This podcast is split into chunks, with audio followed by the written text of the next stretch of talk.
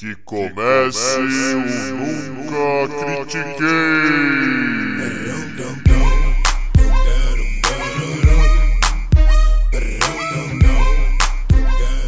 Boa noite, bom dia, boa tarde. Bem-vindo a mais um episódio do podcast esportivo embasado não jornalístico e zoeiro Eu Nunca Critiquei. Eu sou Maurício, the host with the most, o seu Serginho Chulapa desse episódio. E comigo, o meu Frank Hiker de hoje é o Arthur Bindi. E aí, Bindi, como tá? Fala, Maurício, duas semaninhas. Demos uma aquetada depois de dois episódios em duas semanas seguidas mas estamos voltando e estamos voltando com tudo, prontos para discutir assuntos seríssimos. Assim, acho que faz tempo que a gente não faz um podcast com o nível de seriedade dos assuntos que serão discutidos aqui hoje, né? É, é hoje vai ser um pouco um pouco mais pesado, porém muito mais importante do que um simples pod normal. Chama a vinheta do futebol aí.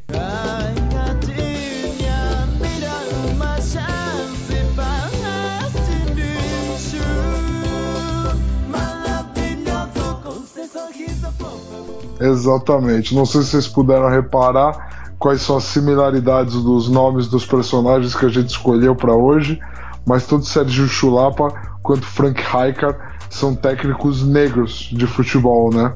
E esse final de semana a gente teve o duelo entre Bahia e Fluminense, que possuem os dois únicos técnicos negros da Série A do Brasileirão, que são o Roger Machado e o Marcão. Roger Machado é um técnico hoje estabelecido na Série A do futebol nacional, um grande treinador, dono de excelentes trabalhos, um treinador inovador, um treinador assim que eu tenho muito respeito por ele. E na coletiva de imprensa pós-jogo, ele foi perguntado do porquê ele acredita que existe esse cenário onde somente dois é, técnicos da Série A são negros. E a gente separou aqui a resposta dele porque a gente acha muito importante colocar a aula, a aula, ele deu uma aula da aula que ele deu na, na resposta dele na coletiva. Pode dar o play aí, Maurício. Né, com, relação a, com relação à campanha, eu vou repetir o que eu falei na entrada do, do campo, né, que não deveria uh, chamar atenção né, e ter uma repercussão grande, dois, dois treinadores negros estarem se enfrentando na área técnica, uh, depois de ter tido uma passagem né, como protagonistas dentro do campo. Mas para mim essa é a prova né, que existe o preconceito, porque é algo que uh, chama atenção né, à medida, à medida que a gente tem que a gente tem uh, mais de 50% da população negra né, e a proporcionalidade que se representa não é igual. Eu acho que a gente tem que é, é, refletir e se questionar, né? Se não há preconceito no Brasil, né? Por que, que os negros têm um, conseguem ter um nível de escolaridade menor que o dos brancos? Né? Por que, que a, a população carcerária, 70% dela é negra? Por que, que quem mais morre são os jovens negros no Brasil? Por que, que os melhor, menores salários uh, entre brancos e negros são para os negros, entre as mulheres brancas e negras são para as negras, por que, que entre as mulheres, por que, que quem mais morre são as mulheres negras. Né? Um, há diversos tipos de preconceito. Né? Nessa, nas conquistas pelas mulheres, por exemplo, né? hoje nós vemos né, mulheres no esporte como você, né? mas uh, quantas mulheres negras tem comentando esporte? Então, nós temos que nos perguntar: se não há preconceito no Brasil, qual é a resposta que tem relacionado a isso? Né? Mas para mim, nós vivemos um, um preconceito estrutural, institucionalizado. Né? E quando eu respondo para as pessoas dizendo que eu não sofri preconceito diretamente, né, o, a ofensa, a injúria, né, ela é só o sintoma né, dessa grande causa social que nós temos, porque a, a responsabilidade de todos nós, mas a culpa desse atraso depois de 388 anos de escravidão é do Estado, né, porque é através dele né, que essas políticas públicas que nos últimos 15 anos foram institucionalizadas, foram uh, uh, resgataram a autoestima dessas populações uh, que ao longo de muitos anos tiveram negados assistências básicas, né, elas estão sendo retiradas nesse momento. Né, e, na verdade, esses casos que estão havendo agora de aumento de feminicídio, né, um, homofobia, né, os casos diretos de, de preconceito racial, como eu disse, é o sintoma né? porque a estrutura social ela é racista. Ela sempre foi racista, porque nós temos uma, uma um sistema de crenças e regras que é estabelecido pelo poder. Né? E o poder é o poder do Estado, o poder é o poder das, da, das comunicações, é o poder da, da igreja. Né? E quando essa, esses poderes não enxergam ou não querem aceitar e assumir que o racismo existiu e que precisa haver uma, uma correção nesse curso. Né? Uh, muitas vezes dizem que, que nós estamos nos vitimando ou que há um racismo reverso. Né? Sabendo a verdade é que, é que um, uh, 10 milhões de indivíduos foram escravizados, mais de 25 gerações né, isso passou pelo Brasil colônia, né, pelo Império e só mascarou no Brasil República. Né, e a gente precisa falar sobre isso. Nós precisamos sair da fase da negação. Né? Nós precisamos sair da fase da renegação. Nós negamos. Não, não fala sobre isso. Porque não existe racismo no Brasil em cima do mito da, da democracia racial. É, negar e silenciar é confirmar o racismo. Né? E a minha posição que eu ocupo hoje como, como negro na elite do futebol brasileiro é para confirmar isso. O maior preconceito que eu senti não foi de injúria racial. Eu sinto que é preconceito quando eu, quando eu vou no restaurante só tem eu de negro. Né? Na faculdade que eu fiz só tinha eu de negro. Né? E hum, isso é a prova para mim. Mas mesmo assim, uh, rapidamente quando quando a gente fala disso, ainda tentam dizer, não há racismo, tá vendo? Você está aqui. Você é a prova de que ele está aqui. Não, eu sou a prova de que há racismo, porque eu estou aqui. É? Desculpa se me Bom, Roger Machado, você não se alongou demais. Fica tranquilo. O que você falou tem que ser dito e tem que ser dito novamente, e tem que ser repetido, repetido, repetido, repetido, repetido, até que todo mundo aceite que esse é o cenário da nossa sociedade, cara. É muito, muito, muito complexo aqui. Eu tenho uma formação em exatas, o Maurício tem uma formação em exatas. A gente não está aqui para discutir a filosofia, a, a, história, a gente não tem o embasamento é, e o preparo acadêmico necessário para debater nesse nível. Mas o que a gente tem é uma familiaridade gigantesca com o contexto esportivo e de como a cultura esportiva enxerga esses personagens. Então, assim, o que eu posso dizer? O Roger Machado é um treinador brilhante. Que quando teve a passagem dele pelo Palmeiras, eu tive que assistir torcedores simplesmente falarem argumentos como do tipo: ele não passa confiança, ele não parece que consegue liderar o grupo do que nem do Palmeiras. Cara, isso são argumentos tão vazios que quando você ouve uma declaração como a que a gente ouviu do Roger, a gente consegue compreender da onde que vem essas opiniões vazias, da onde que vem esses preconceitos. Como que um treinador que faz o trabalho que o Roger fez no Grêmio, que deu a Renato Gaúcho herdou e deu continuidade de forma totalmente competente, brilhante, entendeu? Mas a, a, a, forma que o Roger estruturou o futebol no Grêmio, a forma com que ele vinha implementando no Palmeiras e para os outros times que ele passou, por que, que um treinador desse gabarito cai tão rápido, né? Que opiniões são formadas que derrubam um treinador desse, que falta de credibilidade que ele tem. E aí você entende que existe um elemento racial no julgamento da entrega profissional que ele faz, né? é muito além, cara. Você tem treinadores muito mais incompetentes, ultrapassados, ganhando oportunidade em cima de oportunidade em cenários que eles não merecem mais. Por que será? Entendeu? O essa galera que está fazendo a avaliação, que está fazendo a contratação, que critérios que eles estão usando? O futebol ele é comandado pela elite burguesa. Ele é comandado por essa elite burguesa. É assim, o contexto implica que o julgamento dessas pessoas ele tem um viés racial muito pesado. Está intrínseco na nossa sociedade, como o Roger disse.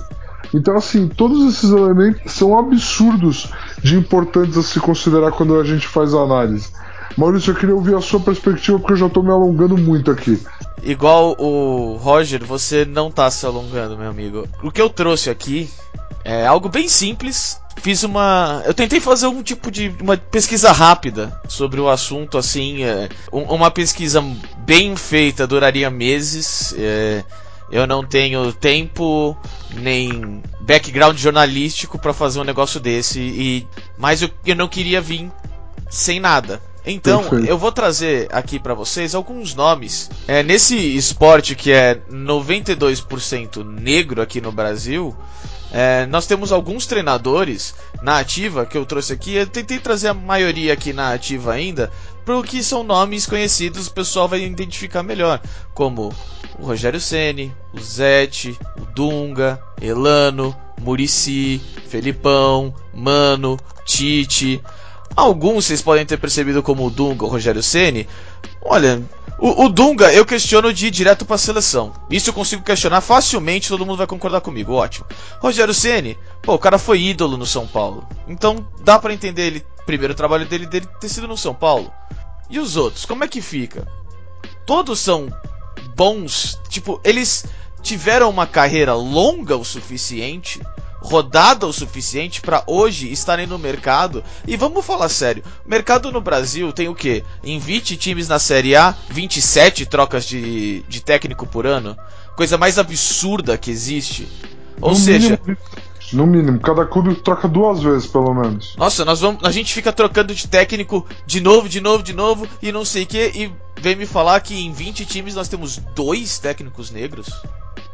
Dois? Eu peguei uns nomes aqui pouco, porque assim, você vai, você procura na internet, você vai ver uma lista que vai desde 1950 com um técnico Gentil Cardoso, que nos anos 50 foi técnico da seleção por cinco jogos. Cinco. Cinco jogos. Um bom trabalho que você consegue fazer com cinco jogos, né? Deve ser um puta de um, de um trabalho que você consegue fazer. Você que todo mundo acredita em você com cinco jogos. Não, deve ser. É, é, o tempo perfeito que eu acho. Em cinco jogos a gente já consegue falar. O outro que, é, que eu consegui. E esse é porque ele é ídolo do Santos, que foi o Serginho Chulapa, que foi o nome que eu trouxe. Porque se você pega uma lista, tem oito nomes. Oito! A maioria você não consegue. Você não, não conhece. Tem alguns, claro, desses oito, que é o próprio Roger e o Marcão, que são atuais hoje e que vão aparecer nessa lista porque eles são atuais, eles são modernos, eles estão na ativa. Mas, pô, você tem que ir até os anos 50 para fazer oito? Tem um nome que é impressionante, que é o, Cristóvão, é o Cristóvão Borges. O cara não só foi demitido no Vasco, como ele foi demitido escutando o grito racista da torcida. Para você só ter uma noção desse ponto como ser técnico negro no Brasil é. Até mesmo por, por pela sua própria torcida. É, eu quis tra trazer isso porque é muito fácil você ser um jogador merda e virar técnico e conseguir um trabalho aqui, um trabalho ali. Pô, eu fui, joguei pra caralho no Caxias. Consigo um trabalho aqui, outro ali, não sei o que, pum, tô no Palmeiras. Quando você é um, um técnico negro e você, como o Serginho Chulapa, é, foi ídolo no Santos e sempre se recusou a ser técnico principal porque sabia que ia dar merda. Sabia que não. Por, por muito mais do que o seu trabalho, você não podia se permanecer como técnico lá. Que era melhor, não, eu vou ser técnico da base, porque aqui tranquilo eu consigo fazer o meu trabalho e consigo fazer os raios caírem de novo e de novo e de novo no Santos. Mas como técnico principal eu não quero ser porque eu sei que vai dar merda. E não tem nada a ver com a qualidade dele. Como a gente vê pela base, o cara é maravilhoso. Maravilhoso. Ele cria jogador que não dá para entender como. Ele sabe tirar o melhor dos jogadores, treinar os caras, ensinar fazer dar certo. mas ele não quer ser técnico principal. Por quê? Com certeza não é por causa do trabalho dele. Com certeza não. Eu acho que, eu acho que assim, é, esse, é, esse é um ponto muito fundamental. O Roger toca num ponto na, na coletiva que passa, diante de tudo que ele falou, passa até por menor, que é a questão da mídia, né? Quem na mídia, dos grandes jornalistas, dos grandes comentaristas, é negro e está posicionado numa posição com voz, entendeu? Isso é importante porque a gente assume, a gente admitindo para nós mesmos que nós vivemos numa sociedade racista, quantas vezes um profissional negro foi avaliado de forma mais dura e, mais, e foi considerado mais inferior por uma mídia branca que o fez e colocou essa opinião na, no consciente de todo mundo e, e, simplesmente fez porque a sociedade se comporta assim e normalizou esse tipo de julgamento, sabe? é muito foda. Somente você sendo um negro para você entender o que é você entrar numa entrevista e você não ser considerado um candidato, você ser um candidato negro e você ser classificado. E assim, não é racismo quando você é classificado um candidato negro concorrendo no vestibular e você tem direito a cotas, porque isso é uma questão de reparo social histórico fudido que a gente precisa fazer. Eu tô falando na questão de você ser considerado negro na questão de e de a pessoa ser racista com você e te avaliar por métricas que nada tem a ver por causa da sua cor. Isso é muito complexo. Isso é muito complexo.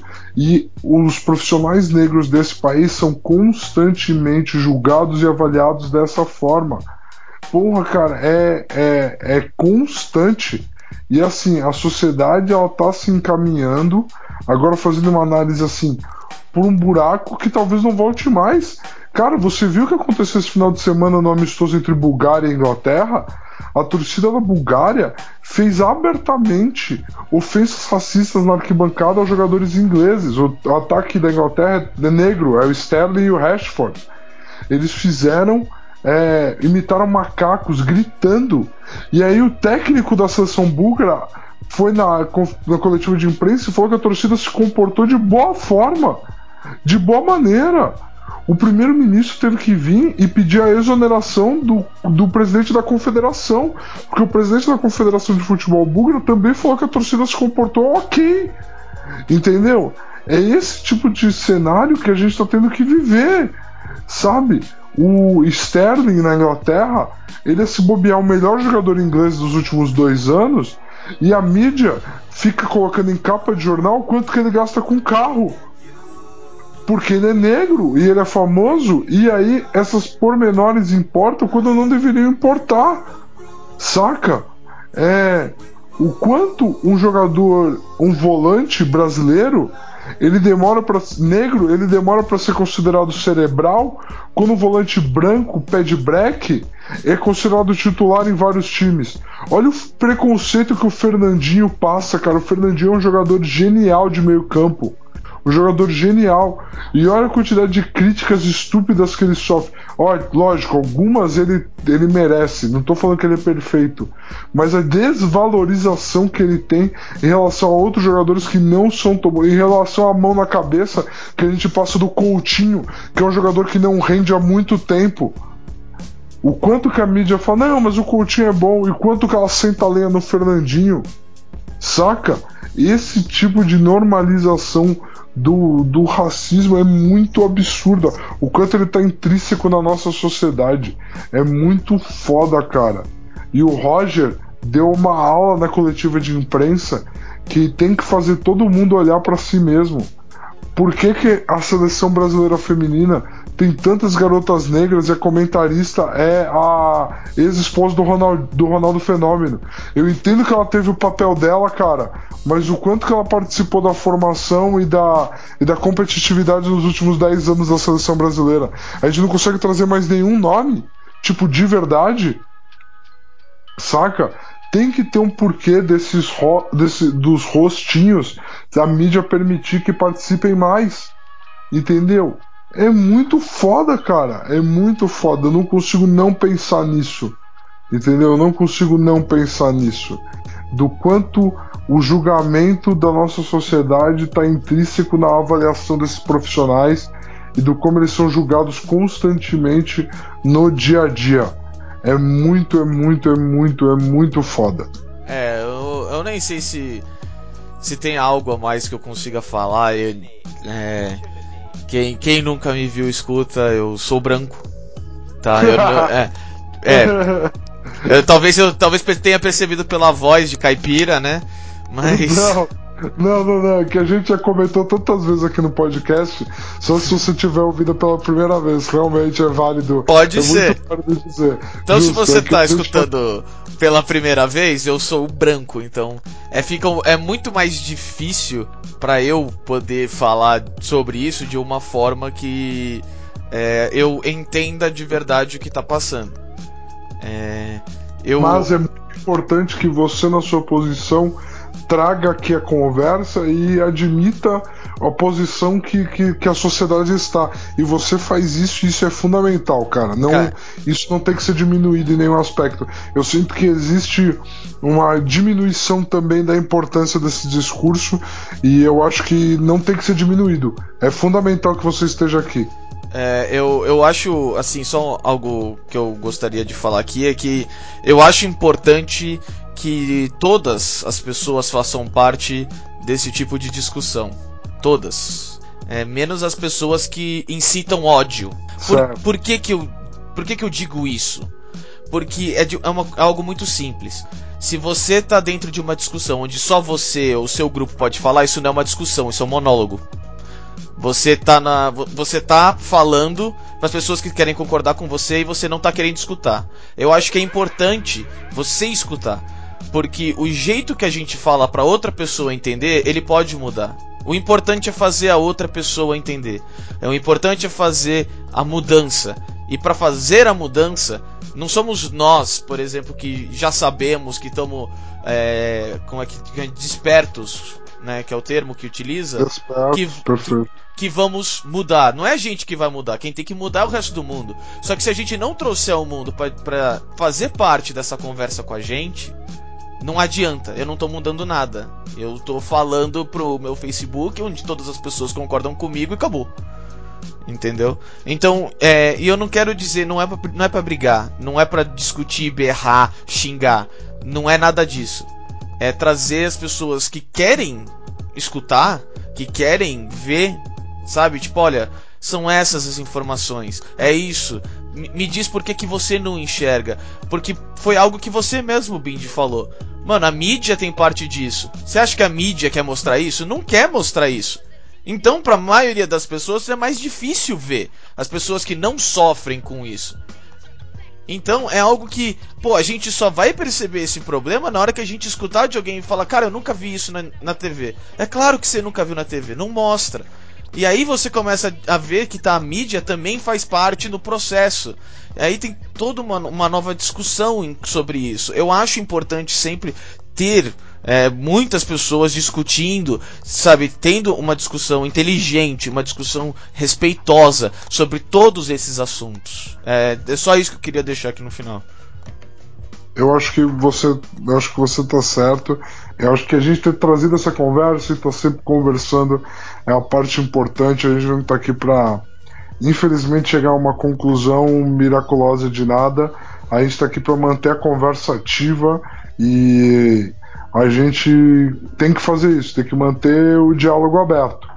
E assim, já quero aproveitar e falar em diálogo aberto. Maurício, o que aconteceu semana passada entre a NBA e o mercado chinês? E o diálogo aberto é todo ponto de discussão do que aconteceu entre eles. Chama a vinheta e depois dá o contexto aí para todo mundo.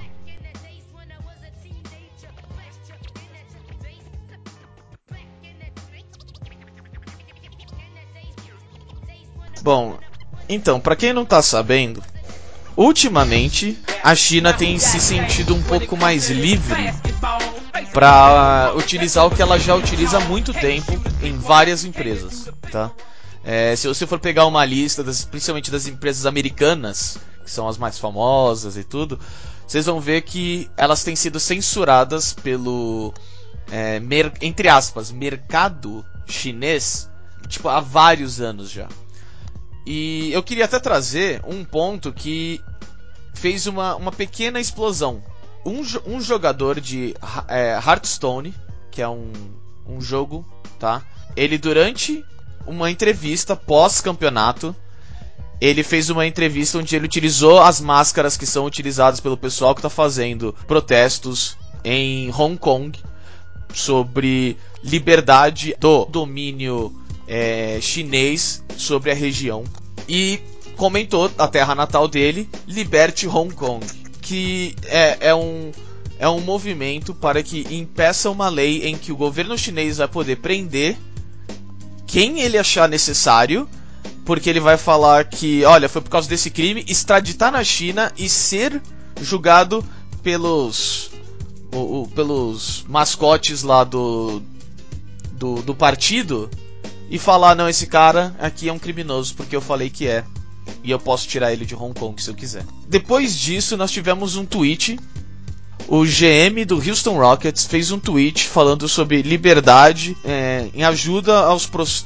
aos pro, pros, meu Deus do céu, protestos, saiu, é, do, de Hong Kong é, em pró a esses pro, protestos, pró Hong Kong. Com a é. hashtag Free Hong Kong, é isso.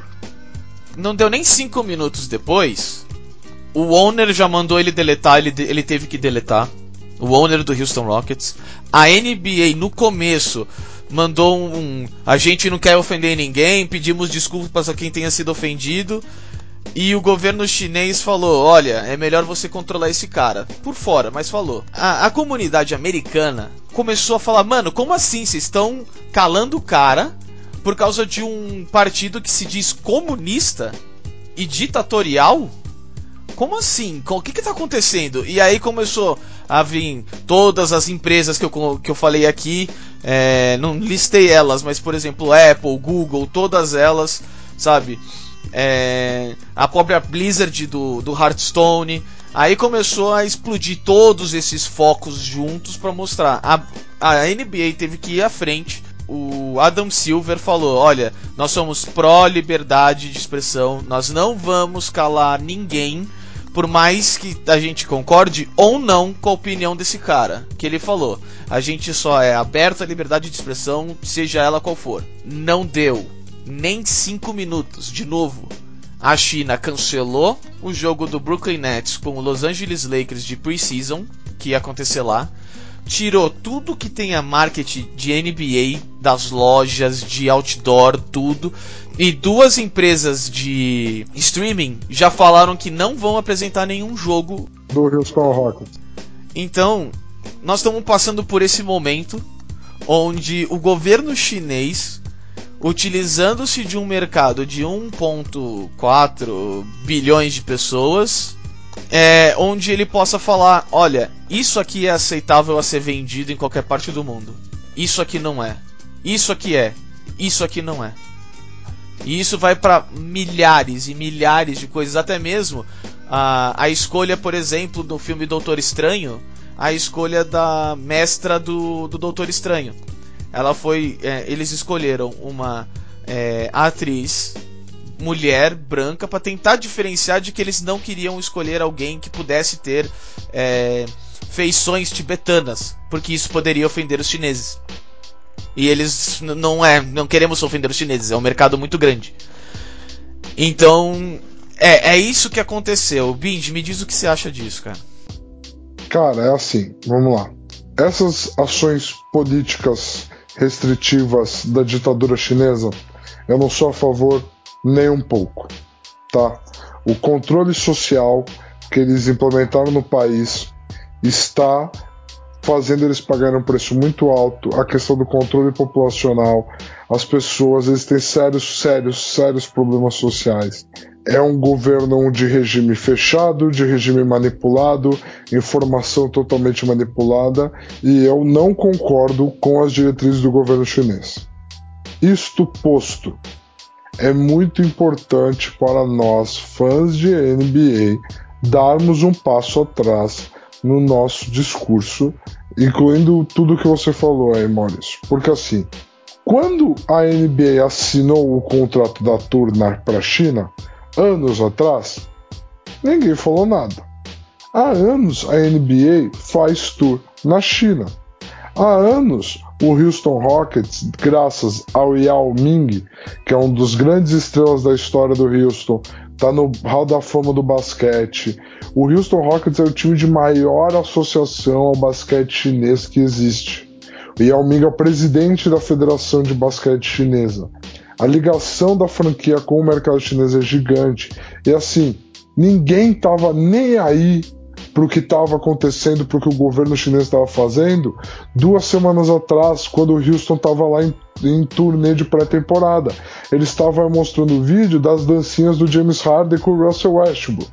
Então, assim, se no momento que os contratos foram firmados ninguém falou nada, falar agora sem olhar para o contexto do que aconteceu criticar a NBA pela posição que a NBA tomou em demorar para se posicionar, em parecer que baixou a cabeça porque o mercado chinês estava fazendo, é meio hipócrita de alguma forma. E a galera está se comportando como assim: gente, o governo chinês não existe nenhuma empresa privada. Todas as empresas do governo chinês são de alguma forma estatal. É tudo estatal. O governo controla tudo. Beleza? Então, quando a NBA assina uma. A NBA é importante dizer: a NBA não é uma federação de basquete. A NBA é uma empresa onde cada franquia é sócio, é um 32 avos da empresa. O Adam Silver, ele é o comissionário, ele é o representante votado pelos sócios. Ele não é nada além disso, tá? Então ele não é o presidente da confederação. Então, assim, o que aconteceu? A, a, empresa NBA assinou um contrato com uma empresa chinesa que é de alguma forma estatal. Cara, em algum lugar desses contratos existe um acordo de é, preservação de imagem. Tudo que aconteceu foi um funcionário da NBA, porque o Daryl Murray ele é funcionário do Rockets, o Rockets é sócio da NBA, portanto ele é funcionário da NBA. Um funcionário da NBA fez um tweet que alcança milhões de pessoas que, ia, que gerou uma quebra de contrato bilionário para a NBA. Foi isso que aconteceu de forma fria, tá? De forma fria foi isso que aconteceu. As cobranças e exigências que estão sendo feitas à liga e aos jogadores estão descabidas, tá? Porque, na minha opinião, eu sou muito fã do Steve Kerr, treinador do Golden State Warriors, tanto como treinador como como indivíduo. Os questionamentos políticos, o posicionamento político que ele cobra de seus jogadores, eu acho tudo incrível. Sabe o que eu também acho incrível? O posicionamento político dele em relação a essa questão da China agora, só que o segundo melhor jogador do time dele, o Clay Thompson, tem o contrato com uma empresa de tênis chinesa. Ah, e ele todo ano vai para lá e faz o China Clay, onde ele fica um mês fazendo trabalhos de divulgação na China, onde ele vai pra balada, posta vídeo, faz o caralho no mercado chinês, e ele volta e ninguém fala nada. Então, assim, a conveniência de todo mundo que está exigindo um posicionamento mais forte da NBA agora é ridículo, na minha opinião. Porque esse posicionamento não foi exigido quando todos os contratos foram assinados. E aí, agora que o governo chinês está sendo quem ele sempre foi, numa quebra de contrato por parte da NBA, está sendo cobrado esse posicionamento? Ei, peraí, pera muito aí espera muito aí. Em que posição você tá para cobrar isso deles? É essa a minha posição, Maurício. Bom, eu discordo da sua, da sua posição. Abertamente, claramente, tá? Beleza. Porque, para mim é assim, se a gente for por essa sua opinião, a gente ainda tinha escravidão no mundo. Aberta. Por quê? Hum. Por quê? Ah, por que que vai começar agora? Ninguém falou nada antes. Se tivesse falado antes, eu poderia discutir agora. Agora eu não vou discutir. Isso eu não consigo concordar. De jeito nenhum. A gente precisa de um estopim. Precisa. Todos os crimes, sejam com aos direitos, principalmente aos direitos humanos, eles acontecem desde sempre. Até o momento que um é o basta, um é o chega, um é daqui pra frente não mais. Então eu não ligo nem um pouco de falarem, ó, daqui pra frente a nossa posição é diferente. Tá ótimo, velho. Não, Perfeito. Isso, esse não é o problema. Esse Perfeito. não é o problema. Tem que ser é assim esse. mesmo. E isso para qualquer é pessoa, seja fã, seja a própria empresa, seja a própria NBA. Porque assim, a N, o contrato da NBA eu tenho certeza que não foi com o estado do, do, do governo chinês. Com certeza todo, não foi. Então, foi, se foi com uma foi empresa. foi confederação. Cara, confederação se foi com a confederação, a federação do governo. Tá, a federação ó, do governo. Não, não importa se a confederação é do governo, ela é uma empresa. Você não tá. Não é o, o Xi Jinping que tá assinando, cara. O, o mano, mano, não me importa quem vem por trás, velho. Eu o sei, velho, mas ó, não importa. No contrato não importa. Isso é desculpa. Isso é só cara. desculpa para falar. Não, peraí, você falou, agora você vai me escutar. Isso é só desculpa, tá? Isso é só desculpinha. Porque o líder, o cara que assina, não é o premier. E não vai ser. Porque não é a confederação que está sendo ofendida. Porque não é o basquete chinês que está sendo ofendido. Porque não são os jogadores chineses que estão sendo ofendidos. Porque não são as empresas de streaming chinesas que estão sendo ofendidas. É o governo chinês que tem uma posição autoritária, ditatorial sobre esse assunto e ele decide, tanto para as empresas como para qualquer outra coisa, a ponto de arma, o que, que é certo e o que, que é errado. Se essas empresas tiverem uma opinião diferente, nós nunca vamos saber. Porque nunca eles vão falar com medo das próprias vidas.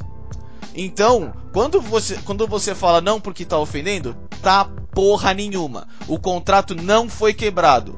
É igual, por exemplo, o ursinho Poo ser banido na China porque alguém falou que é parecido com o Premier. E pronto, não pode mais, acabou, não tem. É bloqueado na internet. Não existe imagem. Vamos lá, vamos lá, vamos lá. Entendo o seu ponto, entendo o que você falou da questão do estopim e não sou contra.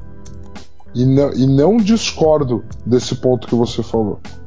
O que está me incomodando em todo o debate dessa questão da NBA China é quando o, a NBA assinou o contrato com esse governo chinês que já era assim, nada foi questionado sobre a NBA fazer parceria com o mercado chinês e com o governo. Nada foi questionado. Beleza? E aí, não é que estava sendo cobrado da NBA um posicionamento. O que aconteceu foi: ó, a China ela é assim, vocês vão fazer negócio com ela? Vão. Então, beleza, vocês vão fazer com a China, com a China negócio assim, desse jeito. Essa é a China, esse é o negócio que vocês vão fazer. Aí, um GM vira e fala: Ó, oh, isso pra mim é zoado. Beleza? Fechado. E eu não acho que ele tá errado em falar que ele tá zoado. Não acho. Não acho. Beleza? Aí a NBA, que fechou o acordo com a China, vira e fala: Ei, cara, tira essa porra daí, você tá maluco? A gente fechou acordo com eles. E aí, de alguma forma, a galera tá tipo, porra, a NBA não devia ter feito isso. Caralho, você acha que as pessoas que fecharam o contrato lá atrás iam fazer o quê? Você acha que elas iam fazer o quê?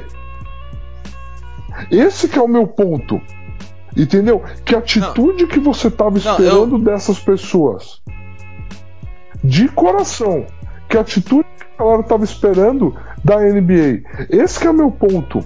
Porque assim, o que o governo chinês não foi de nenhuma forma inesperado e em nenhuma forma está certo.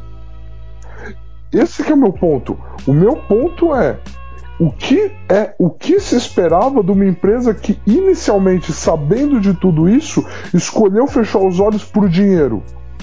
O que, que a galera estava esperando dessa gente? Esse que é o meu ponto. É, é tipo. É, é, é tipo o cara que tá envolvido até o talo com corrupção e aí de repente, tipo, e aí e sabe que tipo, eu tô no partido que é corrupto, mas eu não sou corrupto, Tipo, não, cara, você tá nesse partido, você tem opção de sair. Que porra que você tá fazendo aí dentro? Entendeu? O que, que eu esperava desse cara? Se ele continua associado a gente que é. Sabe? É esse tipo de coisa. Eu não sei o que o público estava esperando da NBA, sendo que foi a própria NBA que firmou esse contrato. Foi esse comissionário. Se tivesse sido em outra gestão de outro comissionário, eu falaria, ok, beleza, não foi ele que firmou esse contrato, é justo você cobrar dele um posicionamento diferente. Cara, ó, você herdou esse contrato aí, você tá nessa situação de crise, o que, que você vai fazer? Me mostra. Show! Mas foi ele que firmou o contrato. Foram esses sócios, esses Ó, donos de é- franquia. O que que se esperava? O, é, é, esse que é meu ponto. Tra- é, trataram a NBA como bonzinhos quando eles não são. Não, isso, isso eu acho que ninguém tratou a NBA como um bonzinho, tanto que atacaram demais, tanto que o Adam Silver teve que falar que ele é pró-liberdade de expressão. Porque a NBA Isso. não estava assim, numa boa posição. isso dele.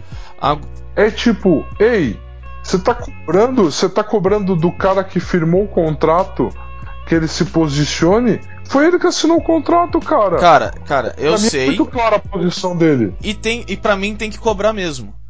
Tanto o produto que é entregue, como a pessoa que tá comprando muda. E se a torcida passou do ponto em de eu vou fazer vista grossa, tem que cobrar sim, senhor. Tem que falar, olha, agora a gente não aceita mais. Agora eu quero ver a NBA falar diferente. Ponto. Mude.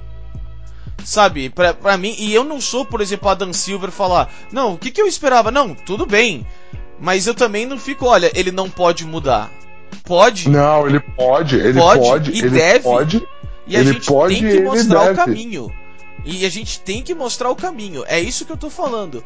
A gente tem que cobrar. A gente tem que falar, olha, nós queremos agora, a partir de agora, uma posição diferente da NBA. Ponto. E por exemplo, se for assinar de novo, vai. Mano, eu espero que as pessoas reclamem e falem, nós queremos ver no contrato que as pessoas. O, o, a NBA tá isenta de qualquer tipo dessa, desse tipo de censura. Que a gente pode e deve falar contra o governo chinês se ele tiver errado. Concordo. Cara, eu, concordo. eu não Tô vejo em 100% nenhum contigo. erro, tanto das pessoas. Eu, eu entendo você falar, sabe, tipo, o que, que vocês esperavam? Não, eu entendo você falar um negócio desse, por exemplo, no, no tweet deletado. Eu entendo você falar um negócio desse. Mas eu não posso falar, chegar e falar o que, que vocês esperavam. Eu quero falar, não, continua. Continua, porque é assim mesmo. Tem que fazer. Tem que fazer. Cara, cara, beleza. Eu acho que assim, uma vez que as opiniões foram colocadas pra fora, elas são passíveis de crítica. Justíssimo. Justi o- os seus argumentos, eu não tenho o que o que discordar aqui, Maurício. Você tá coberto de razão aqui. O que me pegou em toda essa situação foram jornalistas conceituados Ah, ok. per- perpetuarem um discurso de vamos ver o que Adam Silver tem a dizer sobre o ocorrido. Filhão, você achou que ele ia dizer o quê? Ele que assinou o contrato? Beleza. Eu acho que assim, eu acho que o jornalista que veio ao público a falar assim, por exemplo, que nem a gente tem aqui, o Fábio Balaciano, falando assim, a NBA tem que se posicionar de forma forte em relação ao que aconteceu. Ela tem que lançar, beleza, justo, porque você está cobrando deles que eles se posicionem do lado certo da razão. Beleza, não foi cobrado até agora, é irrelevante, agora a gente está cobrando, melhor tarde do que nunca. Perfeito. Outra coisa é a galera que ficou no isentão, vamos ver o que vai rolar. Rolou e se sentiu no direito de se sentir surpresa. É uma falta de noção do mundo que está vivendo. É para fazer um gancho com o assunto do Roger Machado, entendeu? É, é a galera que se surpreende com o fato de que só existem dois treinadores negros até o dia que eles se enfrentam e vira notícia. Nossa, só tem dois. Filho, que mundo você tá vivendo? Entendeu? É, é essa é essa questão para mim. Entendeu? O meu incômodo é com a surpresa de grande maioria do mundo em que estava vivendo. Do tipo, nossa, eu não sabia que a NBA era assim, de baixar a cabeça pro mercado chinês. E eles assinaram o contrato. Beleza, vamos exigir que eles mudem, vamos exigir que eles melhorem. Perfeito. Tá todo mundo correto aí. Agora, a surpresa é uma total falta de realidade. Olha, eu concordo com você no que você fala dos jornalistas, porque é, a ESPN ela é, ela falou para os seus comentaristas, olha, vocês podem falar da controvérsia da NBA, vocês não podem falar o porquê. Porque ela já estava censurando do tipo, vocês não podem falar que é sobre os protestos em Hong Kong, porque nós temos o mercado chinês. Mas vocês podem falar da controvérsia, cobrar a NBA e fazer o não sei o que. Peraí, como assim? Como que você se diz numa posição de cobrar a NBA, que nem você tá falando, de atacar, de não sei o que, quando você mesmo tá censurando os seus próprios jornalistas, entendeu? Perfeito. Isso, perfeito. isso eu concordo com você plenamente, em gênero, número e grau. Tudo mesmo. Mesmo mesmo. Falo mesmo. Tipo, nisso você tá corretíssimo. Corretíssimo. Esses órgãos é, tentarem se mostrar agora e aparecer, pica nenhuma. Tem que tudo se fuder. Porque eles mesmos já fazem esse tipo de coisa. Entendeu? E agora quis, quis falar, não, porque como assim que a NBA faz um negócio desse? Aí, tipo, amigão, vamos lá, peraí. Isso, eu acho que esse é todo o ponto. Eu acho que é, é, o que você falou da questão da gente passar a cobrar, não importa qual que foi o estopim, mano, eu abaixo a cabeça e eu falo, você tá coberto de razão, é isso mesmo, é assim que a gente vai para frente antes tarde do que nunca. Alguém levantou a mão e falou para mim não dá mais e vamos junto porque essa pessoa tá com a razão. Perfeito. Cara, nisso daí você tá coberto de razão. Entendeu? E eu vou só concordar com você. Foi dessa forma, foi dessa forma. A NBA tomou uma porrada que ela não esperava, se ferrou, vai ter que viver a vida sem o dinheiro da China vai ter que deixar os sócios felizes, alguns franqueados vão ficar puto, alguns donos de franquia que a gente já sabe e já discute aqui no podcast, que são donos de franquia que colocam jogadores em situações ruins porque eles não administram de forma competitiva, eles administram pelo lucro da liga e eles comprometem carreiras de profissionais fazendo isso. É, tudo isso daí que a gente já discutiu e que a gente constantemente discute, essa galera toda vai ser afetada pro bem, pro bem da sociedade. E eu acho isso perfeito. Eu acho isso perfeito. O fator surpresa com a situação é que me incomoda. É, é a coisa que mais me incomoda. A questão de nós cobrarmos a liga não me incomoda. Muito pelo contrário, eu sou a favor. A questão surpresa com a posição das pessoas é que me incomoda. E assim, cara, como a surpresa incomoda essa daí, eu queria falar já e dar a gente pular para o próximo assunto e falar de surpresas que não vão incomodar, que vão alegrar a gente, que são as surpresas do que a próxima temporada em quadra da NBA vai trazer pra gente, porque essa temporada terão surpresas. Não tem mais o domínio do Golden State. Não tem mais aquela coisa da gente só esperar as finais porque tá tudo decidido antes. Essa temporada tudo pode acontecer. Maurício, essa temporada tem tudo para ser linda dentro de quadra. Me dá o meu basquete dentro de quadra, por favor, Maurício. É, não, vamos, vamos pular um pouco. vamos, vamos, vamos, vamos, vamos para algo agora esporte. Vamos para algo dentro de quadra. Nós, eu queria trazer aqui uma, uma tentativa de preview da NBA. Por que tentativa, cara? Porque assim, tudo mudou.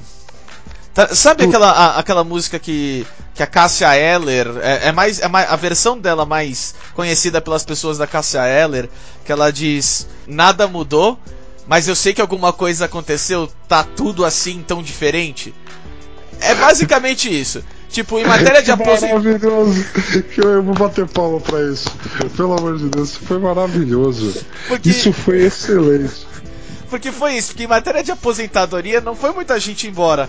Mas caralho, como a NBA mudou, velho. Nossa, muita coisa mudou, tá, tá tudo assim, tão diferente. Tá Entendeu? tudo assim tão diferente. Que maravilhoso.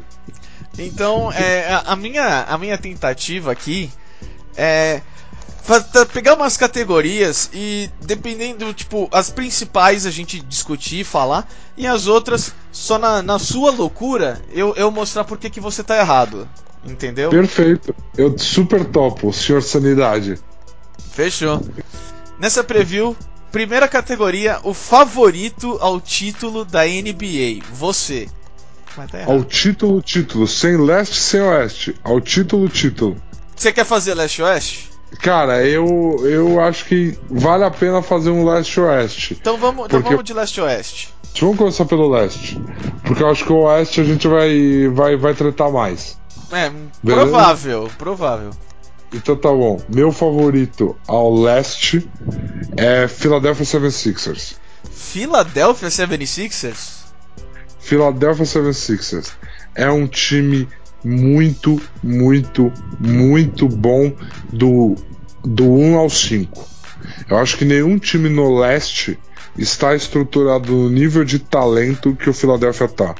Ben Simmons, Joel Embiid, Al Horford, Josh Richardson é, e Tobias Harris. É um time defensivamente absurdo, ofensivamente eficiente. Vai ser um time que assim vai ter jogos horríveis porque vai ser 78 a 60, entendeu? Eles vão jogar basquete dos anos 80, mas ninguém liga porque esse time em matéria de competitividade vai jogar ball, vai para cima, vai bater, vai ser difícil fazer ponto neles, mas eu acho que esse time justamente por isso ele é favoritaço no leste para mim. E tu? É.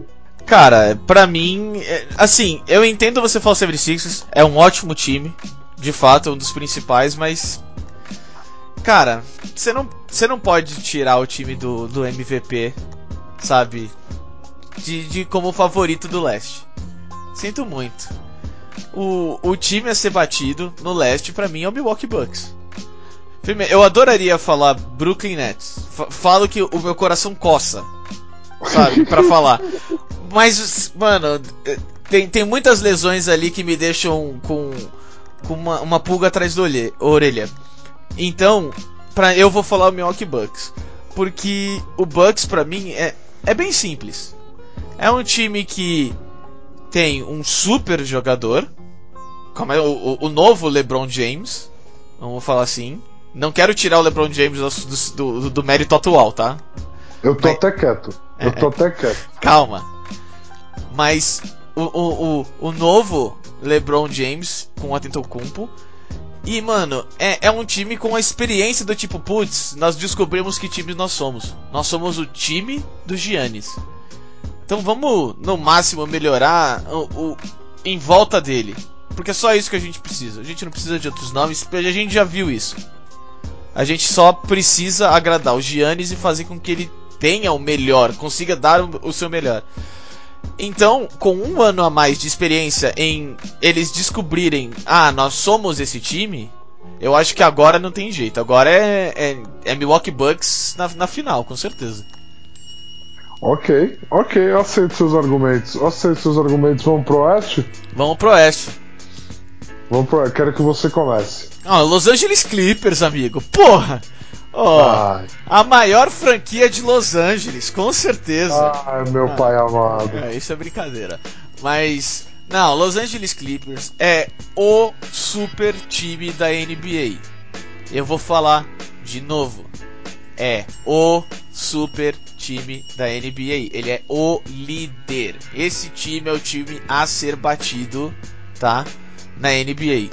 Não tenho vergonha de falar. Ele, ele, mano, eles pegaram o, o, o, o jogador que ganhou do Giannis, do MVP, que ganhou do Golden State.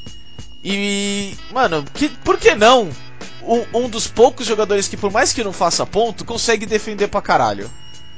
Entendeu? Então, é. Ah, nossa, e ainda tem Patrick Beverly com Zubat, Williams. Cara, do 1 ao 5, é o melhor time da, da NBA. E é o time a ser batido. Ah, meu Deus. Ah, meu Deus. Bom, enfim. Você tem direito à sua opinião, por mais errada que ela esteja. Ah, meu Deus É, do céu. Eu sei quem você vai falar, amigo. É, o favorito no Oeste é Los Angeles Lakers. Nem ferrando. Mas fala. Cara, cara, é assim. Eu vou explicar pra você. Esse ano, o Lakers entendeu uma coisa importante nessa intertemporada. Quando você tem LeBron James, você não monta um elenco pro futuro. Você monta um elenco pra agora. E LeBron James, Anthony Davis, Avery Bradley, Danny Green, Kyle Kuzma, esse time na minha opinião, é melhor que Patrick Beverly, Paul George, Kawhi Leonard, Montrezl Harrell e Zubac. Desculpa, é melhor. Não tem, não tem, não tem conversa. Vem Rajon Rondo do banco, entendeu? Vai tem toda a questão do Dwight Howard, do DeMarcus Cousins, que o Dwight deve jogar vindo do banco na, na sequência da temporada. E ele tá numa forma física excelente. Ele vai contribuir muito vindo do banco. Eu acredito de verdade, de verdade, que esse time do Lakers é o favorito do Oeste. O LeBron vem, vem, que vem para fazer temporada de MVP. Eu aposto dinheiro que ele vai ser MVP. Se não for ele é o Curry, enfim. Mas ele é, vem para fazer uma temporada que a gente nunca vai esquecer. Eu acho que ele vai ter média de triplo-duplo essa temporada. É esse o nível que eu tô esperando do LeBron James esse ano. E quando e eu acho que ele será imparável, de verdade. Então, meu velho, pra mim é Lakers. Olha, eu com certeza não coloco Lakers por um simples motivo. Mano, você tá. Você tá à mercê de dois jogadores. O Anthony Davis comum ter lesão. E o LeBron James não acostumado a ter lesão, porém a- tem acontecido. Cara, aconteceu ano passado. Aconteceu ano passado e a preparação que ele fez para essa temporada vai, ele vai, ele vai fazer um ano inacreditável. Quem que você acha que vai ser a surpresa dessa temporada da NBA? Um time. Eu quero uma franquia que você fala, mano, esse time vai surpreender todo mundo. Você quer ficar surpreso? Eu quero. New Orleans Pelicans. Eita, papai. Você já acha que vai engrenar esse ano já? Eu, eu, eu, eu não sei se vai engrenar, mas eu acho que eles vão surpreender. Eu acho que eles vão, vão olhar. Depois, depois desse ano, eles vão falar: ok, nós já temos nosso, nosso core montado. Já sabemos quem vai ser a cara dos nossos próximos playoffs pelos próximos, o que? 10 anos. E isso porque o Lonzo Ball foi pra lá e você sabe o quanto eu não gosto dele. Eu Mas eu- Mas eu, eu acho, sinceramente, que grande parte dos jogadores que tá no Pelicans, tanto a franquia, todo mundo tá com aquele. a- aquela dor, sabe? Aquele tipo under shoulder, sabe? Aqu- Aquela Sim. dor de cotovelo. Do tipo, mano. Vamos, vamos mostrar de verdade, vamos, vamos calar a boca de todo mundo, vamos mostrar pro Davis que ele foi um cuzão, não um cuzão, porque a franquia foi cuzão com ele, mas o jeito que ele saiu, vamos, vamos mostrar, vamos, vamos fazer um chabu. Eu acho que tá todo mundo com isso, principalmente os jogadores que eram do Lakers. E pra mim o New Orleans Pelicans vai, vai surpreender muita, muita gente com um time que vai chegar na hora do vamos ver e vai falar, mano, eu quero que aquele ciclo acabe aqui, acabe agora. Eu, tipo o D'Angelo Russell no Brooklyn Nets, entendeu? Ok, ok. Cara, pra mim o time que vai surpreender, assim, principalmente pelo, pelo resultado alto que eu acho que vai obter, é o Miami Heat. O Miami Heat com o Jimmy Butler. Eu sou apaixonado pelo Jimmy Butler. Eu tenho uma admiração incrível por ele. E eu acho que ele tem uma franquia dele, que nem ele vai ter em Miami, onde ele é o cara, onde ele é o líder e o time vai jogar para ele com um treinador de alto nível que nem é o Spolstra. Eu acredito que o Heat é top 3 do leste. De verdade. Eu acho que jogar em Miami vai ser um inferno para os adversários. Eu acho que esse time do Miami vai ser um time encardidíssimo. Eu acho que nenhum time do leste vai querer pegar ele nos playoffs. Eu acho que esse time é terceiro, pelo menos, do leste, só atrás do Philadelphia e do Bucks. E eu acho que esse time vai ser.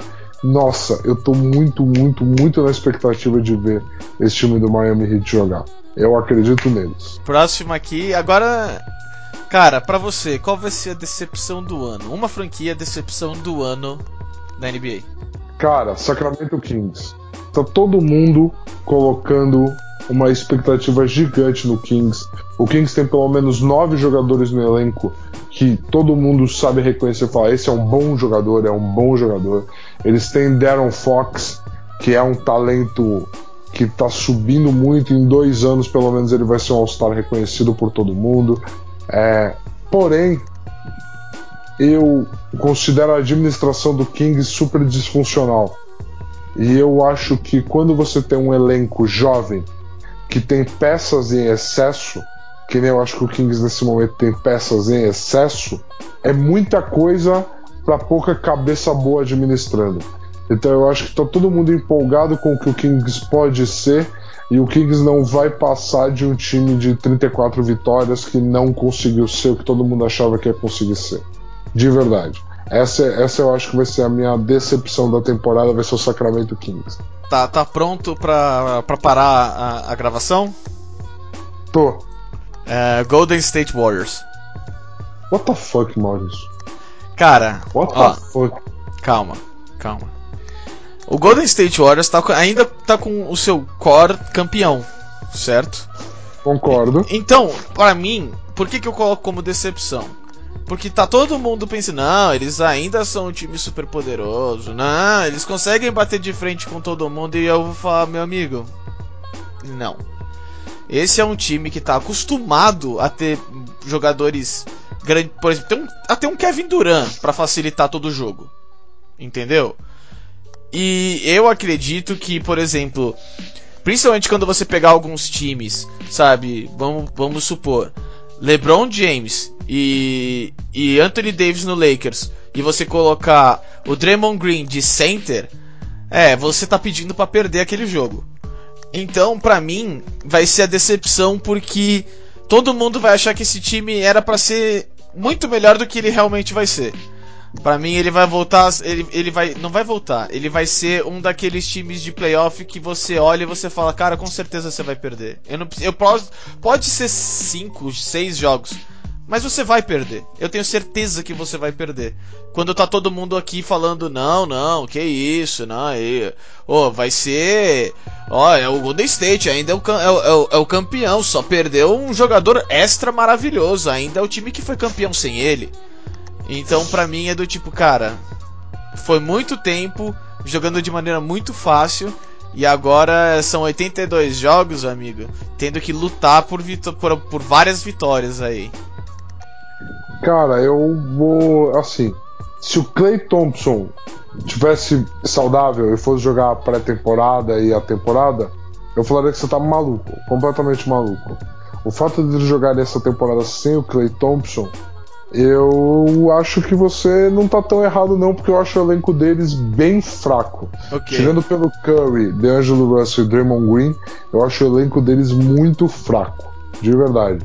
Então eu acho que você não tá fora, não, no seu, na sua argumentação, não tá fora mesmo. Okay. Agora sim, citamos tantos nomes, prêmios individuais. Cara, o que, que você tá achando? Quem que você acha que vai ganhar o quê? Cara, MVP da temporada, Luca Doncic. É isso aí, moleque. Ó, oh, oh, não, não. Mas sinto muito, sinto muito de verdade. A gente tava tendo uma conversa decente até agora.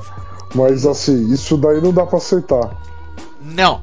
Luca Doncic vai ser o MVP da temporada porque ele é foda. Acabou. É isso. Não, não, não, tem, não tem argumento. É isso. Eu quero que seja e vai ser. Pronto. Falei. Era pra ter sido okay. ano passado ok, numa, num nível de argumentação ok, o MVP dessa temporada será LeBron James. Ah, não, mas peraí, você também mandou uma dessa? Oh, LeBron cês... James. Não, também não, LeBron, né? LeBron James. eu MVP dessa temporada será LeBron James. Eu já pulo pra próxima categoria. Não cabe nem discussão aqui. É, não, é o coração falando pros dois, então tá ótimo. Pros dois, é isso. Jogador, o melhor jogador de defesa pra você? Anthony Davis. Interessante. Eu coloquei Kawhi Leonard. Pra mim, como o Clippers é o favorito, o Clippers vai ser o super time, eu acho que ele também vai estar tá jogando pra caralho, como ele sempre faz. Concordo, seria ele, mas eu acho que o Anthony Davis, ali na posição de garrafão, eu acho que ele vai. Ele eu acho ele é um jogador defensivo absurdo. E eu acho que com o apoio do Danny Green e do Avery Bradley marcando fora, quem entrar vai dar de cara com ele e vai se dar muito mal. Eu, eu, eu tô de Anthony Davis. Cara, o Hulk. Mano, vai, só pra ter, Hulk da temporada. Rookie of the Year, Jamoran do Memphis Grizzlies. Quem? Jamoran do Memphis Grizzlies, escolha número 2. Eu gosto muito dele. Eu acho que o Memphis está muito bem posicionado para fazer um rebuild. O time já é dele e do Jerry Jackson Jr. Então, assim, ele joga sem pressão, ele joga sem peso nenhum nas costas. O que ele fizer de bom vai estar tá incrível. Eu acho que ele tem potencial para ser o Rookie of the Year, médias de mais de 19 pontos por jogo. Bom, o Rookie do ano vai ser o Zion Williamson. Óbvio. O New Orleans para mim vai ser a surpresa do ano. Óbvio. É, casa, casa com, com a sua surpresa. Pro, pro New Orleans ser a surpresa, o Zion ser Rookie do ano é meio fundamental. É, eu acho que tem mais fatores além da surpresa, mas, mano, Zion. É, Zion. Obrigado.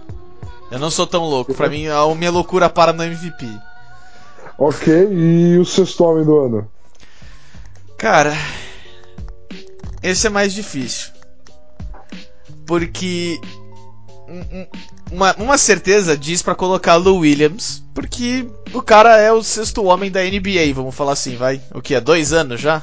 Ok, justo. Mas eu fico pensando, ah, vamos botar um pouco de, de tempero aqui. Por que não Kyle Kuzma como sexto homem da NBA esse ano? Hum, se ele vier do banco, eu acho que você acertou. É, esse é o meu maior problema. Eu quero colocar com ele, mas eu fico tipo, mano, ele não é titular, ele não é titular, mas eu. Hum. Mas, pô, ter ele, ter ele saindo do banco depois eu que o Anthony Davis e o LeBron James estão cansados, não é ruim, não, entendeu? Eu acho que se o Kuzma vier do banco, você acertou em cheio. Eu não tava ponderando Caio Kuzma vir do banco quando eu estava planejando o meu sexto homem do ano. Mas Cara. Você falando o que você está falando, eu, eu me vejo obrigado a, a concordar com você. Se o Caio Kuzma vier é, do banco. Não, e isso é muito difícil. Eu tô colocando um tempero porque para mim ver o Caio Kuzma saindo é como é como ver o Lou Williams saindo do banco. Você sabe que tipo, não, o cara podia ser titular, mas ele mantendo o ritmo do, do jogo enquanto os minhas estrelas estão fora é mais importante. Então, se eles verem dessa forma, eu com certeza acho que ele vai ser o sexto homem do ano. Mas é, é difícil. E qual, qual em, em, situações normais, você? Eu, eu vou de Eric Gordon do Houston Rockets esse ano, porque claramente ele vai ter a minutagem dele reduzida com Russell e James Harden, entendeu? E eu acho que quando ele vier do banco vai sobrar tanto espaço para ele ser o sniper que ele normalmente é, que o que ele vai ser capaz de fazer vai ser absurdo. O que o time do Rockets vai abrir de espaço para os outros chutadores, porque a marcação vai estar tá super preocupada com dois MVPs no Westbrook e no Harden, eu acho que para ele a oportunidade vai ser gigante. Eu acho que o Lou Williams vai se beneficiar muito disso lá no Clippers também. Só que eu acho que quando a segunda unidade entrar com ele, ele vai estar tá mais sobrecarregado. O Gordon, ele simplesmente vai vir do banco num time onde Harden e Westbrook, os dois são malucos por jogar, os dois vão jogar 38 minutos. Então ele vai compartilhar muito tempo de quadra com os dois e vai se beneficiar disso. Entendi. O último prêmio. O jogador que ma mais melhorou, né? O Most Improved do ano. Most Improved Player. Essa é fácil. Essa é muito fácil. Essa é muito fácil. Dá pro meu menino Lonzo. Dá pro meu menino Lonzo. Cara, eu não acredito nisso. Dá pro meu menino Lonzo que ele vai fazer por merecer. E fala que você escolheu o Lonzo também. Porque eu, eu escolhi o Lonzo. É lógico que você escolheu o Lonzo, porque o mundo agora vai ver, papai. O mundo, vai, o mundo não tá preparado pra Lonzo bom. Uh, eu também escolhi o Lonzo e pra mim é do tipo. É, ele, te, ele mostrou sinais de que ele já melhorou. Ele já falou, mano, aquele tênis que eu utilizei era uma merda. Nossa, o que, que eu tava com a cabeça? Sabe, tipo, mano, as coisas que eu, que eu, que, que eu levava do tipo, ah, tá ganho, tá maravilhoso. Hoje eu tô vendo que, mano, que cabeça que eu tinha. Então eu acho que ele vai vir bem diferente. Ele vai vir do tipo, não, eu quero melhorar. Eu sei que eu não sou o jogador que eu deveria ser. E eu acho que agora que ele saiu de Los Angeles muito mais, que vai ser, mano, agora ele vai provar que que tipo a cabeça dele mudou, na minha opinião. Porque eu não gostava é dele e eu vou passar a gostar dele. É isso, Maurício, vem, vem pro lado do Lonzo Ball. Pode vir, você vai ser bem recebido. Ai, tá queimando essa porra, velho. Vamos terminar isso aqui, vamos fechar, velho. Vamos fechar, vamos fechar, vamos fechar que o podcast hoje a gente falou muito, mas com dois assuntos que eu sinto que não tinha outra forma senão a gente falar bastante, cara. Eu gostei de verdade disso aqui. É, eu, eu quero agradecer a todos que chegaram aqui no final desse, desse podcast. É, é. São assuntos que é, fazem parte da esfera do esporte, queira ou não, fazem parte da esfera do esporte. Não, não, a gente não pode, na minha opinião, a gente não pode ignorar. E eu agradeço a todo mundo que veio, que escutou, que é, se quis, mano, querendo, pode comentar lá no Twitter a sua opinião, no Facebook, no Insta, pode falar pra gente a sua opinião. É, porque são assuntos que, na minha opinião, não merecem ser calados, não merecem estar em silêncio. Então, eu quero agradecer a todos, foi bem diferente do, do, do, que de costume nós trazemos, mas na minha opinião bastante importante. Obrigado você, Bind, também. Cara, é um prazer sempre ter você por aqui. Cara, para mim é um prazer discutir essas coisas com você, principalmente porque a gente, em algumas coisas, beleza, a gente simplesmente para e fala, ok, esse, essa aqui é isso e não tem muito o que fazer, a gente tem que conversar para trazer o tópico, como a gente trouxe na questão do Roger, né? Uhum. Na questão do técnico. Mas assim, nessa questão da China, por exemplo, nós dois estávamos enxergando por ângulos diferentes e um complementou a visão do outro, e eu acho que isso é fundamental nesse nosso diálogo aqui. Eu acho muito mais da hora, principalmente porque assim, a gente não fecha essa pauta de eu vou falar disso e você vai falar daquilo antes, né? Uhum. A gente vem, traz o assunto e discute abertamente aqui. Então a galera pode até ouvir nossos ânimos né, se inflamarem durante o podcast, porque é super real isso aqui. E eu adoro isso. Eu adoro é. isso, não troco isso por nada. Principalmente eu para você. Agora, eu digo, se alguma vez eu for eu te ofender, eu, eu te machucar, eu falar de uma forma inapropriada, cara, eu peço desculpa se isso já aconteceu e eu gostaria que você sempre me falasse caso aconteça no futuro, tá? É, por mais que a gente vai ter as nossas opiniões mais acaloradas, isso não impede que eu sempre seja respeitoso com você e com os nossos ouvintes, é claro. Concordo plenamente, eu acho que tá tudo dentro de casa. Fica tranquilo, se acontecer de ver a gente perder a mão, a gente tira na edição e depois solta pros ouvintes como uma edição dark em algum momento. Enfim, eu acho que tá super de boa, eu acho que as nossas discussões elas estão no tom que a discussão pede e de verdade, eu adoro isso, não troco isso por nada. É a nossa cara, é a nossa assinatura, é do jeito que a gente faz. É nós, meu velho. Muito é nóis. Que isso. Obrigado a você, irmão. Valeu. E a todos um abraço.